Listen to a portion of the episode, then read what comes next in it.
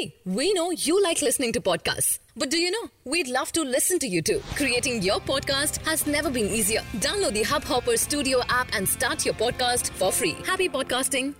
नमस्कार दोस्तों hub hopper में आपका स्वागत है हब हॉपर इंटरनेट पर कंटेंट के लिए सबसे बड़ी मोबाइल एप्लीकेशन है आज की देश और दुनिया की प्रमुख खबरें कुछ इस प्रकार हैं कांग्रेस के राष्ट्रीय अध्यक्ष राहुल गांधी का दो दिवसीय अमेठी दौरा अचानक रद्द कर दिया गया इसकी पुष्टि कांग्रेस जिला अध्यक्ष योगेंद्र मिश्र ने की है।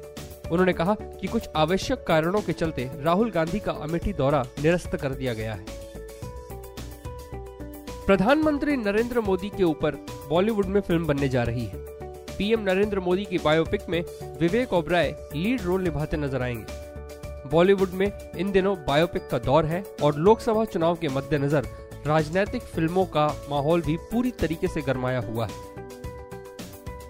राम मंदिर के मुद्दे पर नेशनल कॉन्फ्रेंस के प्रमुख फारूक अब्दुल्ला ने कहा है कि इस मामले को दोनों पक्षों में बातचीत के ज़रिए सुलझाना चाहिए।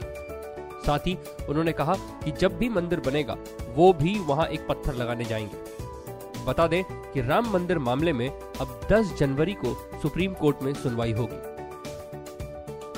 धरती से हमें चाँद का एक तरफ़ का हिस्सा ही दिखता है। चीन इसके दूसरी तरफ़ के हिस्से तक पहुँचने में कामयाब हो गया है। गुरुवार को सुबह दस बजकर छब्बीस मिनट पर चीन का लूनर रोवर चेंज फोर चाँद के उस अनदेखे हिस्से पर सफलतापूर्वक लैंड हुआ, जिसे डार्क साइड भी कहा जाता है।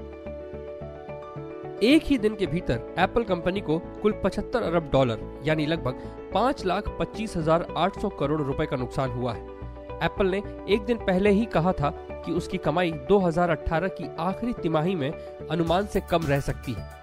पहले कंपनी ने नवासी अरब डॉलर के राजस्व का अनुमान लगाया था, मगर बुधवार को कंपनी ने कहा कि उसे चौरासी अरब डॉलर की कमाई ही हुई है। आज के लिए इतना ही। हमें आशा है कि आपको ये पॉडकास्ट पसंद आया होगा। आज के विषय पर अगर आपके कुछ विचार हैं तो हमें ज़रूर बताएँ। और अगर आप हमें रोज़ाना सुनना चाहते हैं तो सब्सक्राइब बटन दबाएँ।